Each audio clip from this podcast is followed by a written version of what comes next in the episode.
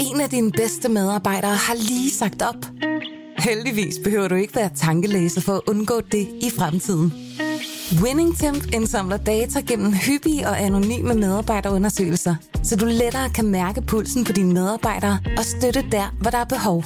Kunder som Alfa Laval, Orkla og Volvo bruger allerede WinningTemp og ser, at det øger trivsel, reducerer turnover og hjælper med at fastholde talenter. Få gratis gennemgang allerede i dag på winningtemp.com. Du lytter til Succeskriteriet. Et program om drømme og ambitioner. Succeskriteriet udgives af Berlingske Business i samarbejde med Nordea. Din vært er Ane Kortsen. Velkommen til 8. afsnit af Succeskriteriets anden sæson. I dag der skal det handle om at satse. Fordi man kan jo godt opnå succes, men hvad hvis man gerne vil opnå endnu mere succes? Hvornår er nok nok, og hvornår skal man stille sig tilfreds med det, man har? Det skal det handle om i dag, og derfor har jeg inviteret dig, Mads Fagerholt. Hej Mads. Hej, tak fordi du var med. Jamen selv tak, og tak fordi du kom. Du bor jo normalt i London, så det er jo fint besøg. Ja, tak. Ja, det er altid en fornøjelse. Mads, jeg, øh, jeg, bliver helt, øh, jeg bliver helt forpustet, når jeg skal prøve at opsummere, hvad du egentlig har lavet med dit liv. Du er jo ikke så gammel endda, du er omkring de 30, vil jeg sige. Jeg er 32 nu, ja. Nå, du holder dig godt. Ja. Men øh, du begynd... Det kan du sagtens sige, det kan de ikke se derude alligevel. Nej, jeg lyver, jeg lyver sjældent. Mads, du er øh, den studerende, der har gennemført sin HA-eksamen hurtigst. Det tager normalt tre år. Du gjorde det på et år og otte måneder. Øhm, du blev optaget på MIT som 21-årig. Skolens gennemsnitsalder dengang var 29. Du har, var en af de yngste associates hos McKinsey som øh, 25-årig. Øh, der forlod du faktisk McKinsey, så blev du chef for øh, Groupon i Asien, øh, hvor du løftede virksomheden fra et par hundrede medarbejdere til over 3.000. I 2012 der stiftede du så investeringsselskabet Nova Founders, øh, der er værdisat til lidt over en milliard. Du er med i cirka 30 virksomheder, enten som stifter, aktionær og eller bestyrelsesmedlem. Et af dem, Lion and Lion, det solgte du for et halvt år siden til 100 millioner. Og så glemte jeg at sige, at du faktisk også imellem Groupon og Nova har været global partner i det tyske Rocket Internet. Hold da op, jeg blev helt forpustet. har jeg glemt noget, Mads? Nej, det lyder, det lyder ganske perfekt. Jeg, du... har, jeg har fået en søn i mellemtiden, det er nok en større bedrift end alt det andet. Du har så Men, også lige fået klemt en, en ja, søn ud ja, i mellemtiden. Det, det var vigtigt også at få gjort. Øh, ja, jeg bliver helt forpustet, og jeg bliver også øh, ja, jeg bliver enormt øh, overrasket over, at man kan nå så meget på så kort tid. Altså, der var jo ret mange mennesker, der var stoppet på et tidspunkt og sagt, okay, nu sidder jeg her hos Groupon og har fået det til at blive en gigantisk global virksomhed. Nu tror jeg faktisk godt, jeg kan hvile lidt på laverbærene, eller spille noget golf, eller øh, være sammen med min øh, søn? Eller, altså, hvad er det, der sker med dig? Hvorfor er det, du øh, har så meget fart på og skifter så meget? Altså, hvis, hvis vi nu skal køre den helt ærligt, for nu sidder vi jo her og hygger, og der er jo stort set ikke nogen, der lytter efter. Nej, det er der jo masser, der, det er der masser, der gør, når jeg mener herinde i rummet. Okay. Men, men, men så, så kan man jo godt være ærlig og så sige, hvad det er. Altså, det er jo en kæmpe usikkerhed, der driver en langt den her vejen. Ikke en, men mig. Mm. Øhm, jeg plejer usikkerhed at sige, på hvad? Jamen, usikkerhed på ikke at være god nok. Usikkerhed på at øh, ikke kunne performe. Jeg tror at hele tiden, at alting er ved at gå konkurs. Øh, så det, jeg, jeg er enormt meget drevet af det. Jeg er drevet frygt frem for gevinsten. Mm-hmm. Jeg plejer at sige, at der er for, øh, fire former for, eller McKinsey siger, nu skal jeg ikke stjæle deres ord, men der er fire former for, øh, for drive, man kan have. Øh, de mest to typiske hos en high performers, det er, at hvis du ser et bjerg, og siger, hvem kommer først til toppen, så er den ene type, han vil gerne være nummer et, mm. og det er hans mål, og det er alt. Nummer to type, han vil bare ikke være nummer to. Så han bliver nummer et, fordi han ikke vil være nummer to. Og det er altså frygten, der driver den person. Nummer tre vil bare gerne gøre det bedste stykke arbejde. Nummer fire kan jeg ikke huske hvad. Men og nummer fire kan, kan, jeg, kan jeg ikke lige huske hvad. Men, øhm, men, men og hvad er du? Er, pointen er egentlig, jeg er nummer to. Ikke? I, I McKinsey har man et saying, der hedder insecure overachiever. Ja. Og det er, øh, hvad man kalder de typiske McKinsey-konsulenter. Og den falder jeg også under. Det betyder, at min frygt for ikke at være god nok, er nok langt hen ad vejen, hvad, hvad der driver mig. Det er jo sådan den, den meget ærlige version, og sådan at for at tage den ting, som de fleste folk ikke vil være ærlige at sige først. Så den anden ting, der driver en, det er jo selvfølgelig øh, muligheden for at skabe værdi, og den betyder enormt meget for mig. Altså jeg betragter mig selv, og det gør jeg specielt efter at jeg har fået en søn, som et lille, lille, lille prik på et meget, meget stort verdenskort, og en lang, lang livstid for det verdenskort. Og det eneste, jeg kan håbe at gøre, det er at efterlade jorden en lille smule bedre, end hvad den var, før jeg kom. Det er blandt andet derfor, vi har skrevet øh, bogen, Lars Tved og jeg, den der hedder Iværksætter. Øh, det er simpelthen fordi, det kan ikke på ingen måde økonomisk betale sig at skrive bogen. Øh, jeg søger ikke den recognition. Jeg vil meget hellere ikke være kendt af folk end alt muligt andet. Men det jeg gerne vil gøre, det er, at jeg vil gerne bidrage. Og hvis det betyder, at jeg bliver nødt til at ofre mig selv for det, øh, ved, ved, hvad der kommer for det her. For det er jo ikke sådan, at medierne bare bliver ved med at sige gode ting om, og jeg ved, det kommer. På et eller andet tidspunkt kommer stormen, så og så siger, hammeren med. så falder hammeren, og vi elsker det jo i medierne. For et eller andet tidspunkt, så går Mads konkurs, men virkelig, det skal nok komme, og så kan vi fortælle den gode historie. Mm. Øhm, så, så jeg ved jo, at, at det, er jo, det er jo virkelig ærgerligt, det der kommer til at ske på et eller andet tidspunkt ved at stå frem på den måde. Jeg vil meget hellere være anonym, men øh, jeg håber kunne, kunne bidrage og så skabe en forskel. Og så tror jeg, at den sidste ting er jo, at hvis man spiller... Jeg, jeg, jeg, jeg talte for tydeligt på, for, for, for nyligt på CBS, mm hvor jeg holdt en tale, der hedder, hvordan tjener man 100 millioner, 100 millioner dollars uh, inden for 10 år, efter man bliver færdig på CBS. Var der, var der mange til, tilskuere? Der var, der var 400-500, ja. og, øhm, og, og, og der var så en masse, der skrev til den blev postet online, den video også. Der var der en masse, der skrev, hvorfor skal man tjene 100 millioner dollars? Og så kan jeg ikke undgå at spørge, hvorfor skulle man ikke? Altså, hvis man har muligheden, hvis man kan, og man har det sjovt undervejs, hvorfor skal man ikke gøre det? Hvis man spiller fodbold, så vil jeg antage, at man skal have det sjovt man skal hygge sig, og man skal alt muligt andet, men man skal jo ikke gå rundt og sige, at det gælder ikke om at score mål. Men selvfølgelig gælder det om at score mål, og sikre sig, at der ikke bliver scoret mål på en selv. På samme måde, så gælder det vel også om, i alt det, man laver, om at gøre det bedste stykke arbejde, man kan. Hvis du laver en podcast med mig, så er jeg sikker på, at du vil gøre det bedste stykke arbejde, du kan. Jeg Hvis jeg skulle kunne gøre mm. det bedste arbejde inden for det, jeg laver, så skal jeg kunne bygge nogle store virksomheder, hvor folk er glade for at være, hvor kunder kan lide vores produkter, men også hvor vi gør dem store på både omsætning og alt muligt andet. Mm. Øhm, så det er jo bare et, et, et, et, et drive, der er drevet af både frygt, men også af muligheden for at gøre en forskel. Okay, så du taler om det her med at være en uh, insecure overachiever, som er et uh, fantastisk koncept. Jeg ja. tror også godt, jeg kan, jeg tror også, jeg hører til den Og så taler du om, uh, at du gerne vil uh, lave noget af værdi. Mm. Men kunne man ikke sige, at uh, du kan lige så meget skabe værdi ved at blive det, du øh, bygger op. Lad os nu tage et af de steder, for eksempel Groupon. Der kan du jo blive ved med at skabe værdi, og du kan vel også blive ved med at være en insecure overachiever i sådan en virksomhed. Altså er der nogen grund til at, at, at hoppe videre til det næste? Øhm, det er der ikke nødvendigvis Groupon. Altså Groupon var en, en, en helt fantastisk oplevelse. Altså jeg havde en chef, der tog en kæmpe sats for mig. Jeg var 25 år gammel, øh, havde lige pludselig 3500 medarbejdere under tid. Og det er jo en, en fantastisk ære at få den mulighed. Øhm, I samme i Rocket Internet, der havde jeg også en chef, der, øh, der øh, var helt fantastisk. Jeg kiggede dog på den, både den virksomhedskultur, vi drev, og den strategi, vi drev, og så fandt jeg ud af, at jeg kunne godt overleve i det, men jeg mente, at der var noget andet, der var mere mig, end lige præcis det, vi drev. Og hvad virksomhedskulturen i Rocket eller i Groupon? Uh, mere, nok mere, mere i Rocket end Groupon, ikke? Uh, men, hvad var virksomhedskulturen der? Uh, det er et godt spørgsmål. Altså, jeg, jeg, jeg tror, den var meget sådan, det var, det var meget kortsigtet det hele, uh, og det, det fungerer ikke særlig godt med, hvis man har lyst til at gøre en forskel til næste generation. Uh, for eksempel ville jeg aldrig nogensinde have lavet den her uh, samtale dengang. Vi havde en, vi havde en ting om, at vi aldrig stod op på scener, og vi talte aldrig med pressen og sådan noget. Det synes jeg var ærgerligt, fordi vi kunne inspirere en masse mennesker. Vi, nogle gange hyrede vi mennesker rigtig, rigtig hurtigt, øh, for så at finde ud af, hvem der ikke fungerede, så fyre dem igen. Og det synes jeg var meget ærgerligt. Vi havde sådan en, vi havde sådan en hire fast, fire fast policy, hvor jeg kan bedre lige hire slow, fire fast som policy. Det betyder ikke, at man ikke engang man laver fejlbeslutninger, eller bliver nødt til at nedlægge en afdeling. Det har vi også kunne gøre. Men, øhm, men så det var altså et, et, nogle menneskelige aspekter, der fik dig ja, til at forlade Rocket, for eksempel? Ja, det, det synes jeg. Altså, det, det, det er de ting, der, der driver ind i sidste ende. Jeg kan huske, øhm, min far han er, han er psykoterapeut i dag og, og holder en masse foredrag og taler om, om kommunikation og psykologi og en masse andre ting. Og han sagde til mig på et tidspunkt, sagde Søren, jeg er pisse stolt over alt det, du har lavet. Det ville jeg også være, hvis jeg var din far. Men, det ved jeg ikke. Men, øhm, men øhm, skaber du menneskelig værdi? Mm. Og det kan jeg huske, han sagde til mig, det ramte mig faktisk ret dybt, fordi jeg havde det sjovt og alt muligt andet, men en del af det, jeg ønsker at gøre, det er at skabe den menneskelige værdi, og den er ikke altid lige nem at finde. Fordi man kan jo også, øh, man kan jo også øh, gøre det rigtigt, som, som jeg tror, det var Margaret Thatcher, der sagde, ikke? en person, der vil gøre godt i verden uden penge, bliver aldrig husket. Ikke? Fordi man skal jo desværre have penge og muligheder, og desværre det meget fyord magt øh, til for nogle gange virkelig at skabe en, gøre en forskel i verden.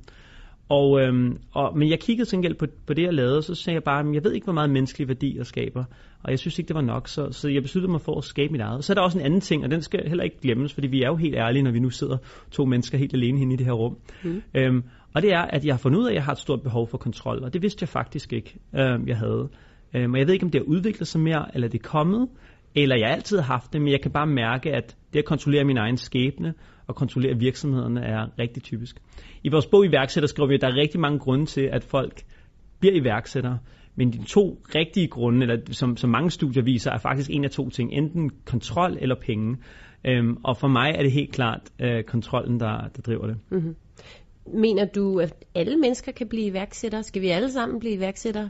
Jeg tror, det kommer an på ens definition af iværksætter. Altså når vi snakker iværksætter normalt, så har vi sådan en meget snæver definition af den, som betyder, at man går ud og starter en virksomhed, og typisk vil vi snakke om en form for vækstvirksomhed. Mm. Den første ting, man kan sige, det er jo, det gælder også en livsstilsvirksomhed. Ikke? Man kan starte en, et, en firma, hvor man er med sig selv, eller hvor man er et par stykker.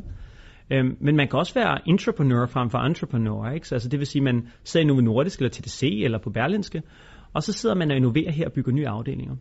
Øhm, da jeg var i Groupon, der var jeg jo også en form for iværksætter på den måde, at mit job var at starte nye lande op. Mit job var at lede de lande. Og der var nogen, der så gav mig infrastrukturen, så det var ligesom en franchise. Det var ikke på den måde, det var struktureret, men det fungerede lige på samme nogen. Nogen havde konceptet og ideen og strukturen og processerne tænkt ud, men jeg skulle så finde ud af, hvordan gør vi så det lokale, og hvordan hyrer vi rigtige mennesker. Så det var sådan en form for entrepreneur. Så jeg tror, der er rigtig mange måder at være iværksætter på. Man kan også være iværksætter i princippet ved at Øh, hvis jeg kommer til dig og siger, at hey, du har startet en virksomhed allerede, må jeg være med i den? Det er jo også en god måde. Mm. Og jeg tror, vores anbefaling generelt er, hvis man sidder derude og tænker, jeg vil gerne være iværksætter, så behøver man ikke at hoppe ud fra dag et og så sige, hey, nu skal jeg ud og skabe det næste Facebook. Man kan også starte ud, som både Lars Tved og jeg gjorde med at døbe en tog i det. Lars Tved han startede ud med at købe småkager i Grækenland og sælge dem i container i Danmark. Øhm, jeg startede ud med at købe små tøjlager. Jeg købte også den her fjollede lille ting, der eksisterede på et tidspunkt, som hed en CD-løfter. Jeg tror, det var for Jakob Jensen. den kan jeg huske med sådan ja, en sugekop på. Ja, og den, øh, og den blev solgt for 340 kroner, og der var så i mærket købt for mange, eller de var ved at komme konkurs på det tidspunkt. Jeg kunne så købe dem for 10 kroner stykket, så købte jeg en masse og solgte videre, så købte jeg nogle tøjlager og solgte det videre og sådan noget. Det var simpelthen virkelig, virkelig sjovt. Jeg kunne huske, jeg gik ind, når de havde sådan nogle lagerudsalg af tøj nogle steder, så gik jeg ind, øh, når de var helt færdige, lige en lukketid, så sagde jeg, jeg vil gerne købe resten, og så købte jeg det for 3 kroner stykket for tøjet, for de gad ikke at slippe det med hjem, ikke? og så prøvede jeg at sælge det videre et andet sted og det var også en måde at døbe toget på, men den anden måde at døbe toget, det var ligesom jeg gjorde i Groupon, det var at join en, en eksisterende startup øh, eller entreprenørvirksomhed. Få nogle, måske nogle aktier gennem det, eller ikke få nogle aktier, men så få noget erfaring, og så undervejs på et eller andet tidspunkt, så siger man, hey, det her, det kan jeg da også lave, ikke? Og det er jo den måde, hele vores system fungerer på. Det fungerer jo også som, hvis man starter som ung journalist på Berlinske, så starter man jo ud ved, at man kigger på nogle andre og siger, hvordan har de gjort det. Mm-hmm. Men jeg, jeg sidder jo stadig lidt og søger efter svaret på, hvorfor du ikke bliver i de her øh, Nå, ja. meget succesfulde virksomheder. Men du siger blandt andet, at du har fundet ud af, at du godt kan lide at have kontrol. Og det får man, du følte ikke, du havde kontrol nok i de virksomheder, du var i. Altså, der, der, er en del omkring, øh, der er en del omkring kontrol, der er en del omkring, som også dækker sig op af kontrol, som er beslutningskraft. Øh, en, en, vi, vi, når vi kigger på medarbejdere, der skal hyre dem, så kigger vi selvfølgelig på deres industrielle viden. Jeg, jeg deler en typisk medarbejder når vi, op i tre kasser, vi kigger på. Vi kigger på deres industrielle viden, vi kigger på deres funktionelle viden, det vil sige, hvor god er de til, hvis det er en journalist, hvor god er de til at skrive, for eksempel. Deres industrividen er, hvor meget ved de om metalindustrien, eller hvad det nu kan være. Og den tredje ting er omkring deres psykologi. Og en af de ting, vi bruger, det er, at vi bruger en profil, der hedder diskprofilen. Og hvis man har lyst til at tage den gratis, kan man faktisk tage den inden. Og man kan tage den mange steder. Normalt betaler man for den, men jeg har fundet et ud af inde på Tony Robbins' side. Der kan man faktisk, hvis man skriver øh, øh ua eller au, så kan man, nej, undskyld, man kan bare skrive disk, altså tonyrobbins.com slash disk, så kan man tage den derinde gratis. Den er enormt informativ, men men vi bruger den så, disken kigger på fire forskellige, person, øh, fire forskellige dele af din personlighed. Den kigger på den første, som er din beslutsomhed. Er du person, der vil træffe beslutningerne for en ekstrem øh, eksempel, eller er du person, der sådan meget mere siger ja til andre folks beslutninger? Så er der en masse niveauer indimellem. Mm. Nummer to ting er sådan din, øh, din interaktive model. Det er, er du sådan lidt mere tilbageholden, eller er du meget den, der er øh, ude og overtale andre til noget? Den tredje ting er din, øh, din øh, øh det der hedder stabilizing, din øh, pace, din øh, tålmodighed. Mm-hmm. Er du meget tålmodig, eller er du meget lidt tålmodig? Og den sidste ting er din, det, man kalder cautiousness, altså hvor forsigtig er du. Er du meget forsigtig eller lidt forsigtig? Og jeg kan se på mig selv, jeg er enormt beslutsom. Det er meget vigtigt for mig at kunne træffe beslutninger øh, meget hurtigt. Jeg er enormt utålmodig. Jeg er meget glad for at overbevise folk om nogle idéer, tanker og løsninger. Og jeg øh, har relativt lidt øh, hvad hedder det, forsigtighed i mig. Øhm, og, og det betyder sammenlagt, det generelt det er sådan meget godt, afhængig af hvor, hvor, hvor klog jeg er, profileret til at blive en direktør eller til at blive en iværksætter, som så er den vej. Og jeg tror, kontrol, men også muligheden for at træffe beslutningerne, var egentlig der, hvor jeg prøvede at komme hen, øh, var ret vigtigt for mig. Øh, og det var svært nogle gange, når jeg arbejder sammen med en, som træffer nogle beslutninger, som jeg ikke er enig i, og skaber en kultur, som jeg ikke er enig i, Øhm, det fandt jeg ret svært at gøre, selvom jeg havde også i Rocket 3500 medarbejdere, en aktiepark på 300 millioner kroner, som de fleste nok var blevet for. Mm. Øhm, så var det det. Og så den sidste ting er jo, at jeg skal være virkelig passioneret om det, jeg bygger, fordi jeg har lyst til at eje de her virksomheder de næste 100 år. Det må min store endelig ikke vide, nej. Men jeg har lyst til at eje dem de næste 100 år. Og, øhm, og, og det var ikke den måde, vi byggede virksomheder på. Vi byggede dem for at sælge dem inden for 3 til fem år. Det, det passede ikke rigtig til mig. Det er for kortsigtet for den måde, jeg tænker på. Mm. Så de, den her erkendelse, du er nået frem til, den er du nået frem til, øh, altså imens du har været i gang. Det er ikke noget, du har vidst fra starten af. Nej. Um... Og hvordan, hvordan kommer man frem til... Altså det, jeg gerne vil frem til, er, at hvis du nu sidder for eksempel her i Rocket, som du siger, har fået en fan, altså fuldstændig fantastisk job i en ung alder med et stort ansvar. Hvordan når man så frem til at erkende, at man nok skal videre, fordi man har det temperament, som du har. altså får man ikke, øh, får man ikke ondt i maven over at tænke på, at skulle lægge alt det bag sig, for så at skulle noget nyt? Jo, det tog mig nok tre år at komme over. Altså, det ironiske er, at svaret på de spørgsmål er, at jeg, jeg er nødt til at kende sådan, efter jeg havde sagt op. Altså, jeg var slet ikke sikker, da jeg sagde op på det tidspunkt. Nej. Det var, en, det var en proces, hvor at, øhm, jeg synes, vi var i gang med nogle ting, som, som jeg ikke mente, jeg 100% kunne stå indenfor i forhold til mine værdier og hvordan jeg synes, øh, vi skal være over for mennesker. Og, øhm, og, og jeg havde egentlig lysten til at ændre det på sin vis, og så, så endte jeg så med at sige op. Det var sådan meget svært, fordi jeg skrev bogstaveligt talt e-mail om at sige op tre måneder før jeg sendte den. Ja. Og så var jeg ude at rejse, så, så besluttede jeg mig for at sende den, og til der var jeg meget i tvivl. Og det tog mig nok to-tre år at komme over den tvivl at om det var det rigtige at gøre. Og det, der så sker efterfølgende, det er, at da jeg var i Rocket Internet, det var sådan en af de, øh, de, de mest interessante internetvirksomheder for investorer på det tidspunkt. Alle investorer ville tale med mig, og jeg blev inviteret til at tale på den ene konference, den anden konference, og medarbejdere ville arbejde, der er alt muligt. Og så sker der det, så næste dag går du ud, og du er præcis den samme person. Medarbejderne har mere end noget tidspunkt mulighed for at arbejde direkte med dig, hvilket de har lyst til før og så er der ingen, der vil tale med dig. Der er ingen... Der er koldt på toppen. Der er totalt... Der, der er både koldt på toppen, men der er også koldt nogle gange, når du hopper ud af en organisation. Ikke? Mm. Det vil sige, at alle vil tale med dig, fordi du arbejder i McKinsey, og så næste dag er der ingen, der vil tale med dig. Og lidt det samme her, at der var ingen, fordi jeg ikke havde brandet bag ved mig, så var investorerne slet længere ikke, ikke længere interesseret. Medarbejderne var ikke længere interesseret. Og sådan noget. Det var rigtig hårdt faktisk, fordi man gik jo ud og tænkte, nå jeg er fedt, og alle kan godt lide en og alt muligt. Ikke? Og så lige pludselig finder man ud af, at man er faktisk meget alene. Det er jo det, der er jo et, og det er jo derfor, at der sikkert også mange, der bliver i sådan nogle ja. stillinger, fordi det er jo et enormt statustab, lige pludselig fra den ene dag til den anden at stå. Kæmpe statustab. Ja, og, og, og nu siger du, at det, det, har været, det var svært i tre måneder op til, og det har været svært i tre år efterfølgende. Mm. Øh, fortryder du det? Overhovedet ikke. Ikke i dag. Men, øhm, men brugte du tid på at fortryde? Eller? Meget. De tre år ja. fortryder Det var ret ofte, og det gjorde gik fantastisk for Rocket. De blev børsnoteret til um, til lidt over 20 milliarder kroner lidt uh, et, et, et halvandet år efter. Ikke? Og jeg var nummer to i organisationen, så det var jo helt sindssygt, at jeg kunne have været 28 år gammel og, og være med til at styre en organisation på 20.000 mennesker som nummer to mand. Ikke? Mm. Så det var en fantastisk ting, og ja, det tog mig lang tid at komme over. Men det jeg fandt ud af undervejs, det er, jeg tror, at jeg tror, jeg kunne have skabt en kæmpe forskel for at være der. Jeg synes stadig, de ikke er helt på det rigtige spor. Um, men det er ikke det, det handler om for mig. Det handler om at skabe noget, jeg er stolt af, og det var jeg ikke. Jeg var ikke stolt nok af det. Jeg havde en virksomhed faktisk ved siden af, jeg havde startet som en meget lille virksomhed, som på det tidspunkt ikke rigtig havde nogen fastansatte. Vi havde nogen, der arbejdede på deltid en gang imellem. Og den lille virksomhed var jeg meget mere stolt af, end de 3500 medarbejdere, jeg havde. Det var sådan en stor selverkendelse for mig af, at når det er rigtigt for mig, så føles det meget bedre, end hvis det er stort for mig. Men og det er også det samme i dag, at jeg har mange medarbejdere, jeg har mange virksomheder, men det er ikke det, der betyder noget. Jeg er lige så stolt af min lille virksomhed, jeg har på 15 medarbejdere, som jeg er på den, øh, som er værdiansat en milliard, som har 300 medarbejdere. Altså, det betyder ikke så meget. Det, der betyder noget for mig, det er, at man er stolt af det, man laver. Man er stolt af produktet. Hmm.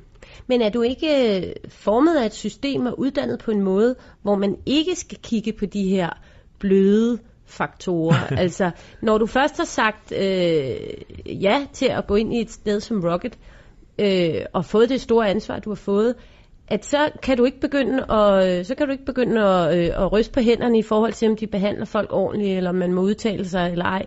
Altså, at du, det må have, må have været meget svært at bruge de her menneskelige argumenter for at stoppe.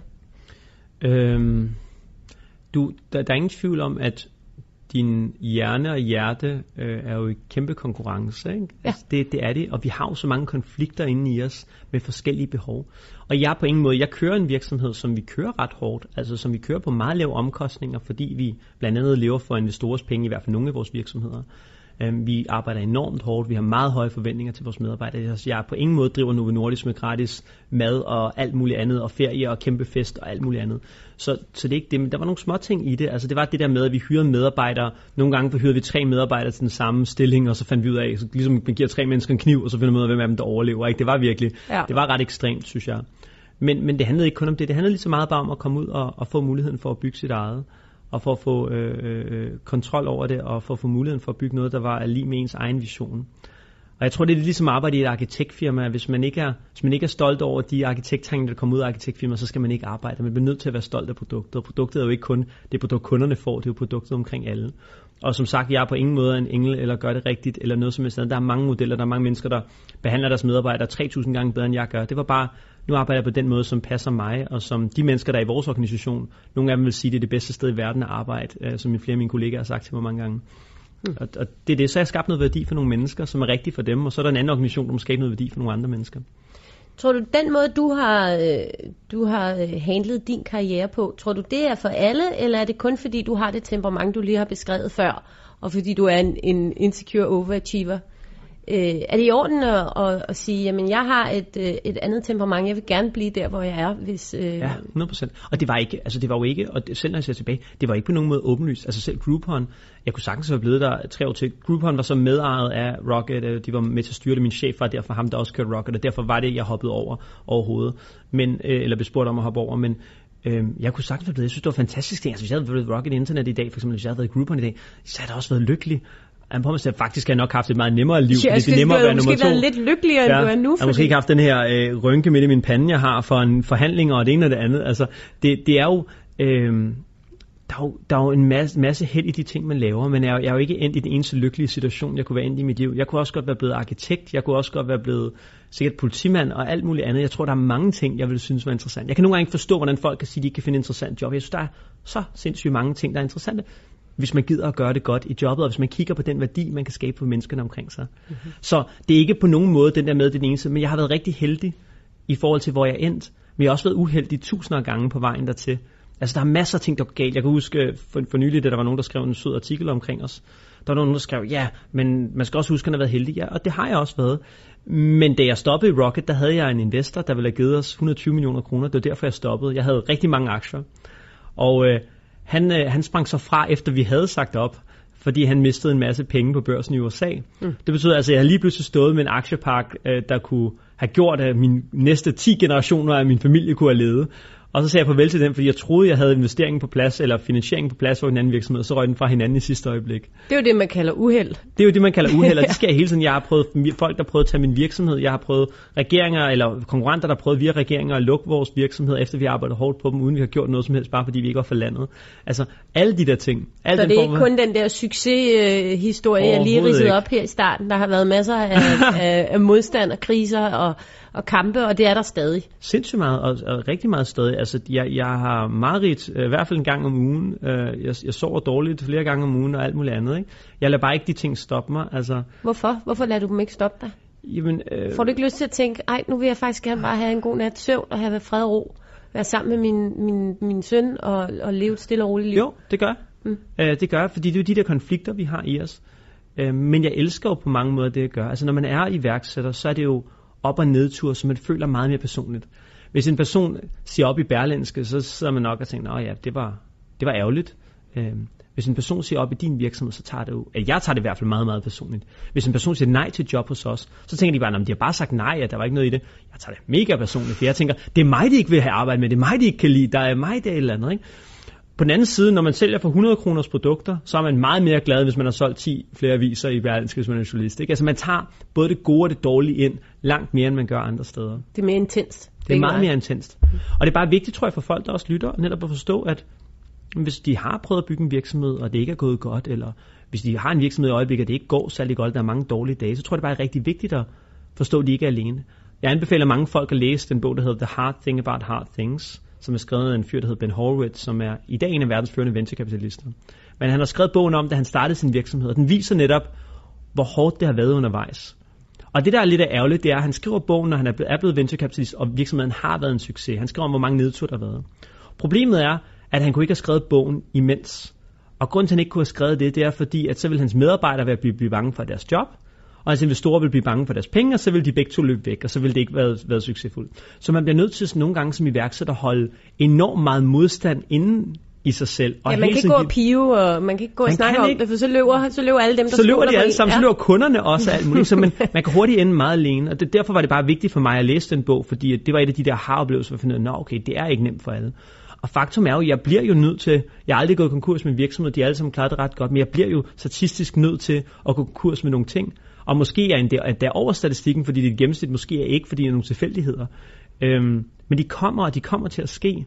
Og jeg tror bare, det er øh, vigtigt, at man er med de følelser, og man tillader følelserne at eksistere i en, usikkerheden eksisterer i en, og manglen og frygten og alle de ting. Og en del af de ting er jo selvfølgelig, hey, træffer jeg de rigtige beslutninger i mit liv? Prioriterer jeg min tid på den rigtige måde? Og jeg tror aldrig nogensinde, vi vil komme til at prioritere vores tid på en rigtig måde. Så det eneste, jeg kan gøre, det er at forsøge, og så må jeg acceptere, at jeg gør det bedste, jeg kan inden for det. Ja, men uh, Mads Fagerholt, jeg håber, at uh, det har været uh, rigtigt at bruge tid sammen med mig i dag. Jeg synes i hvert fald, det har været uh, sindssygt inspirerende uh, at høre både om din, uh, om din tvivl, men også om din succes. Tusind tak, fordi du kom. Tak fordi du kom. Du lytter til Succeskriteriet. Programmet er tilrettelagt af Ane Kortsen, Fanny Pramming og Mia Svendingsen for Berlingske Business. Og så er vi nået til denne uges Business Angel. Og i dag der har jeg fået besøg af dig, Thomas Black Petersen. Hej Thomas. Tak. Og hej. Og hej. Thomas, øh, du er en, en yngre business angel, kan jeg sige her fra min stol. Nu er det jo godt nok øh, podcast, så man kan ikke se med, men du er 44. Og øh, du har haft en øh, virksomhed, der hedder Inspire, som du solgte din andel af sidste år. Er det ikke rigtigt? Jo. Og hvorfor, hvorfor valgte du at, at sælge og forlade det? Jamen, jeg har været i gang i næsten 11 år, og jeg synes, det var hårdt. Jeg mm. arbejdede rigtig mange timer, og det var helt normalt med mange uger i træk med 50-70 timer. Og jeg har fire mindre børn, og jeg tænkte, at jeg skulle bruge en pause. Og det var ikke, fordi jeg ville være business angel. Det var mere bare for at prøve at skrue lidt tempoet ned og bruge noget tid med familien og prøve at finde ud af, hvad skulle jeg lave ellers. Jeg har arbejdet med det samme rent fagligt i næsten 20 år, og havde simpelthen lyst til noget andet. Mm. Kan du ikke lige kort forklare, hvad Inspire er for en virksomhed? Inspire er en konsulentvirksomhed, som øh, leverer projekter inden for IT øh, med fokus på business intelligence og big data. Øh, og vi arbejder med, med alle typer af, af data til både store og mindre virksomheder. Okay. Og så valgte du så her øh, sidste år at sige, nu, øh, nu vil jeg noget andet med mit liv. Nu vil jeg ikke arbejde de her øh, 70 timer om ugen. Øh, men du vil ikke sådan umiddelbart være business angel, siger du? Nej, altså der skete det, at, at fra jeg fik en henvendelse fra køberen af, af mine aktier i virksomheden, og til jeg egentlig fik pengene i hånden, der gik der meget kort tid. Der gik faktisk øh, fem uger. Okay. Og så stod jeg fra den ene dag til den anden og trådte ud af virksomheden, og jeg anede ikke, hvad jeg skulle. Nej. Og så tænkte jeg, nu bruger jeg minimum 6 måneder på at tage det stille og roligt og prøve at gøre noget af alt det, jeg havde drømt om i mange år. Alt det, jeg synes, jeg havde forsømt med børn og familie og hus og have og oplevelser.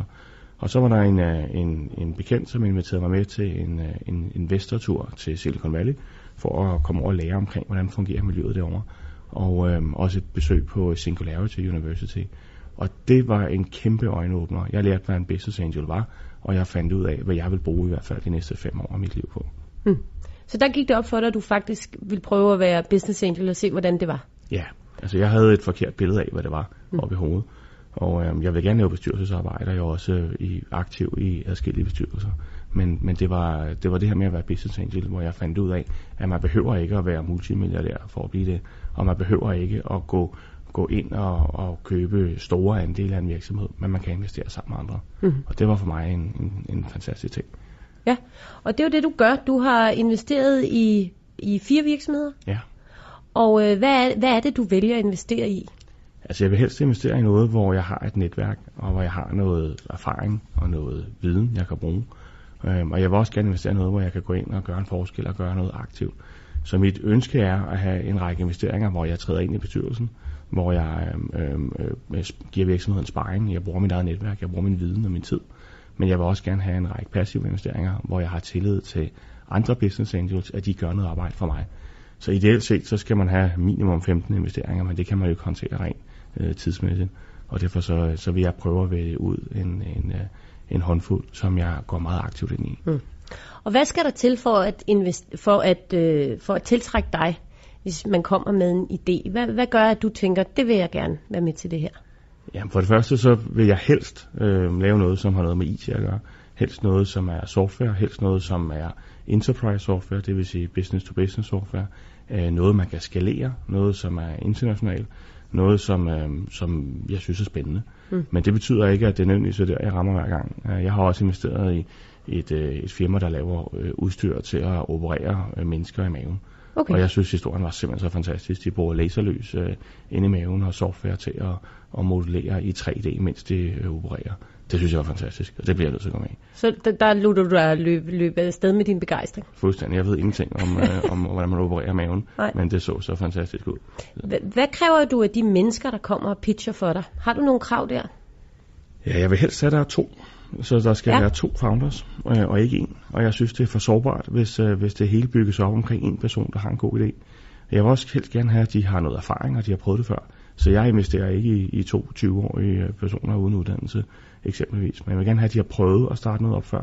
De har investeret egen penge i det, og de har nogle, øh, noget, noget sandsynlighed for, at, at de lykkedes. Mm-hmm. Øhm, Hvor længe skal de have været i gang med deres, øh, med deres virksomhed, med deres startup?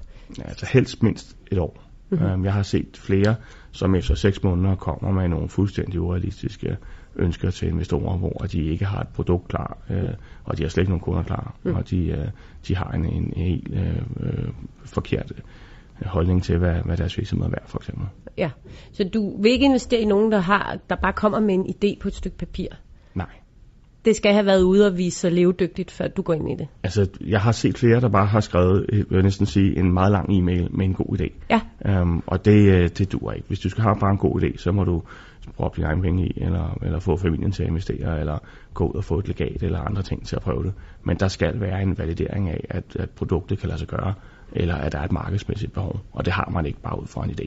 Mm. Uh, så jeg øh, øh, er ikke med på, øh, på, på bare idéniveau, selvom at nogle af de cases, jeg har set, har været den type, og jeg har pænt sagt nej tak. Okay.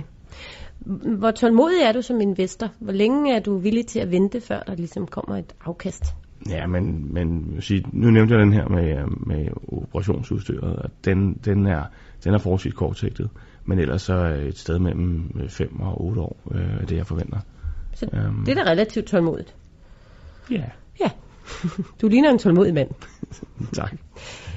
Godt, altså Business Angel Thomas Black Petersen, du øh, investerer øh, helst i startups, hvor øh, du har et netværk, du kan trække på, det, noget du har en erfaring og en viden om. Du vil gerne sidde i bestyrelsen, og du vil helst investere sammen med andre angels. Ja.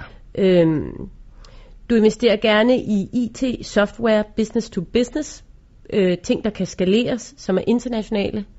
Øh, når det er sagt, så investerer du også i ting, hvor du bare bliver begejstret for ideen. Øh, du vil helst, eller du vil kun investere i startups, hvor der er to founders. De skal have erfaring, de skal have deres egen penge med i det, øh, og de skal have været i gang mindst et år. Ja. Er det det? Ja, det synes jeg. Jamen, øh, så er det her medgivet videre. Tak fordi du kom, Thomas. Selv tak.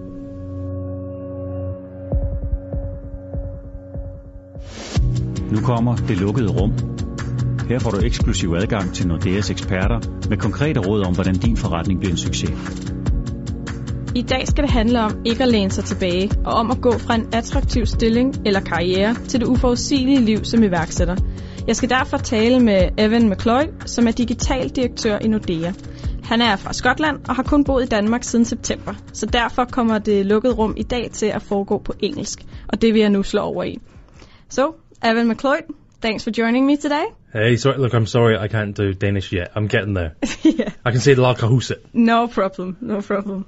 Um, so when we're talking about this leap of faith and mm. becoming an entrepreneur, uh, what does it take to quit this good job you have and join a startup? And what are the things you should like think about beforehand? Do you know what the number one thing, if you're if you're thinking creating your own company, number one thing is think about the money think about the cash because I, I have been an entrepreneur for about 10 years uh, at the start of my career. And the biggest challenge most people face is not the doing, not the starting, not creating the idea. It's usually the money. How do you actually quit your job? How do you actually say, okay, right now on, on Thursday, I'm going to submit my resignation and that's the day I'm going to do it. Okay, well, what's your cash flow look like? How much money do you need to get the next revenue in. And when, when, for example, you say, oh, I have now got a plan to get to 10,000 krona or 100,000 krona. Great. Have you thought about the tax? Have you thought about the impl- implications there? Because if someone pays you 100,000 krona, um, how much can you get? And what are your bills? So the, the number one recommendation I have is carefully, carefully match out, uh, mark out what are your costs. What do you think you need? What kind of investment do you think you might need? And what does it cost for you to live? Um, that is the, the, the most important element. From there, everything else can come. But if you haven't got the money, then you will not be, you know, you won't have quit for much longer. You'll, you'll have to go go back uh, and, and rejoin the company. So it's basically the number one thing you should do is lay down a budget. Lay down the budget. I mean, of course, what's the idea? Is there a market? Um, how easily can you address that mar- market? Do those companies or individuals that you're speaking to and aiming to, to sell products and services to, have they got budget? Have they, can they buy from you? How long does that process take? There's lots of really important elements there, but my view is the number one budget. Your own money, your own budget. Have you got enough money to do this correctly and get to market? So talking about leap of faith, faith is not enough. You know, and uh, hey, sometimes uh, if you caught me earlier in my career, I'd say, oh, it's all about the faith. It's all about the faith, the energy. Do you know what? I think it's because I'm slightly older now. I'm saying, look, just think about the money. But you know, there's there's some good techniques. So, for example, I, I took a lot of inspiration from the book Four Hour Work Week. Uh, by uh, Timothy Ferris or Tim Ferris. Um, it was an excellent book that I, I really, I mean, I, I should have read it before I started um, doing entrepreneuring. But what his point there was in his book was start small with, if you can, with your, with your businesses, and don't quit your job until you've got a revenue stream. Um, and once you've got that revenue stream, it may require you actually working two jobs in some cases. But once you've got that, then then then you have me relaxing. Going, All right, at least there's money coming in. At least you can now afford to quit the job and not have to worry about paying your bills um, for the next few months. So it all comes back to the money. I see. I, I think so, and, and you can't go wrong if you if, as long as you're looking at the money first.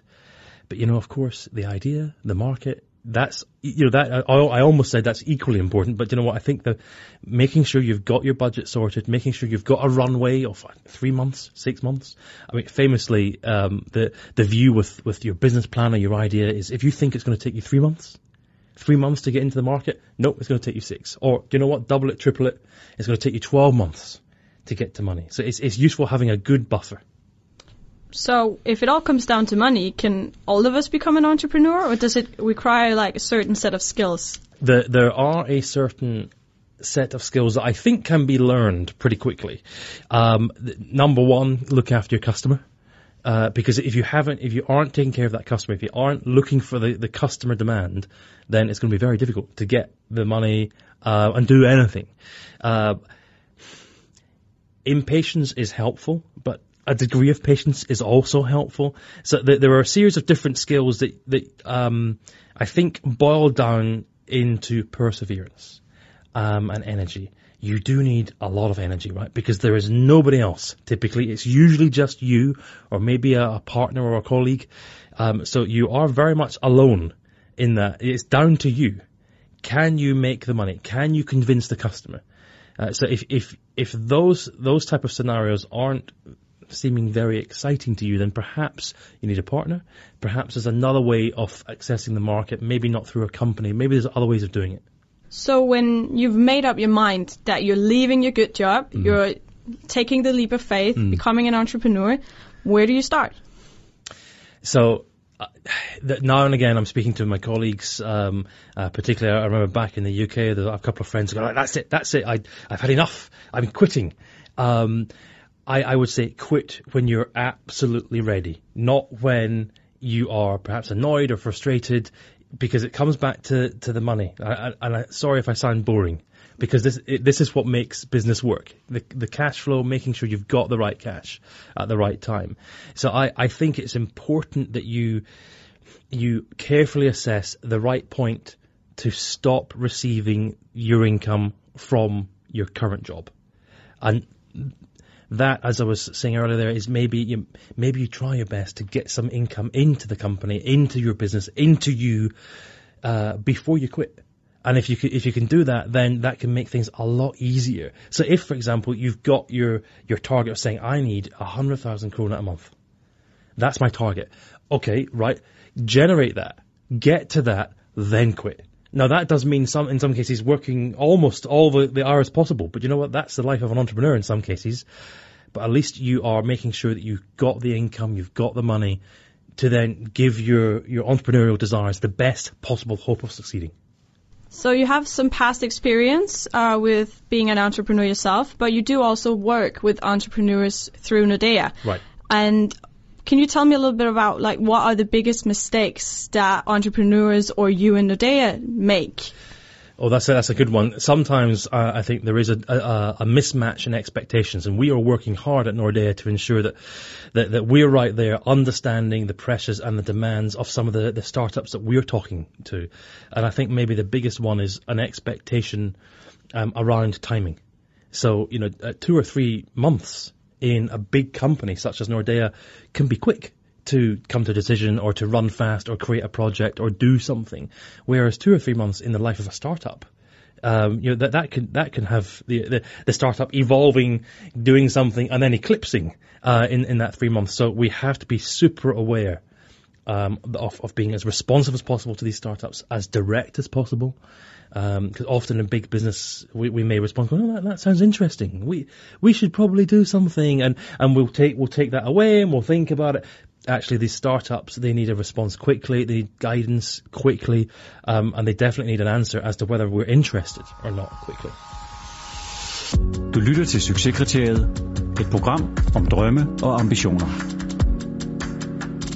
Succeskriteriet udgives af Business i samarbejde med Nordea.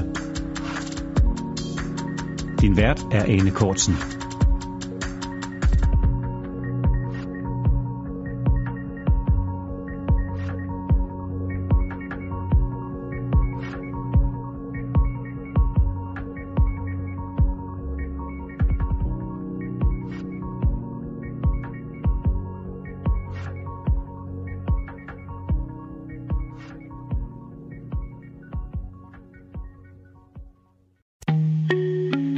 Dine bedste medarbejdere har lige sagt op. Heldigvis behøver du ikke være tankelæser for at undgå det i fremtiden. WinningTemp indsamler data gennem hyppige og anonyme medarbejderundersøgelser, så du lettere kan mærke pulsen på dine medarbejdere og støtte der, hvor der er behov. Kunder som Alfa Laval, Orkla og Volvo bruger allerede WinningTemp og ser, at det øger trivsel, reducerer turnover og hjælper med at fastholde talenter. Få gratis gennemgang allerede i dag på winningtemp.com.